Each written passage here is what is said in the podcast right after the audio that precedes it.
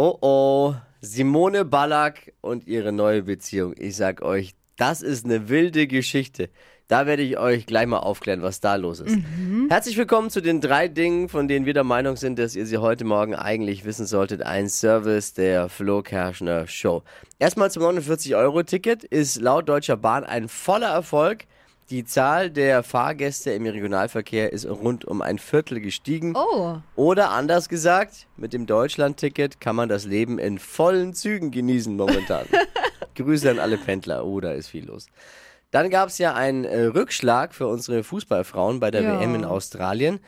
Man hat das zweite Gruppenspiel gegen Kolumbien mit 1 zu 2 verloren und muss jetzt ums Weiterkommen zittern. Immerhin ist Hansi Flick diesmal nicht schuld. Das ist der Trainer der Männer, ne, für die, die sich nicht auskennen. Die Spielweise der Kolumbianerin, ich sag mal so, das war schon sehr hart. Hat mich an die Kandidaten bei der Bachelorette erinnert. Wieso? Von der ersten Minute haben die sofort Körperkontakt gesucht. Sofort.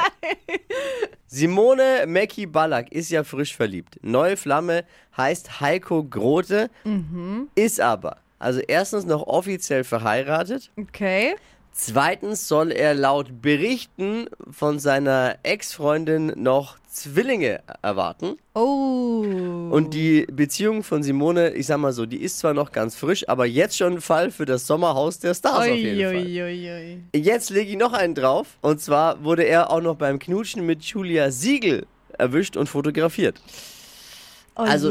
Die Beziehungskiste bringt selbst die härtesten Klatschreporter an den Rand des Burnouts. Das waren sie, die drei Dinge, von denen wir der Meinung sind, dass ihr sie heute Morgen eigentlich wissen solltet. Ein Service eurer Flo Kerschner Show. Damit erstmal ready für den Montag. Yes.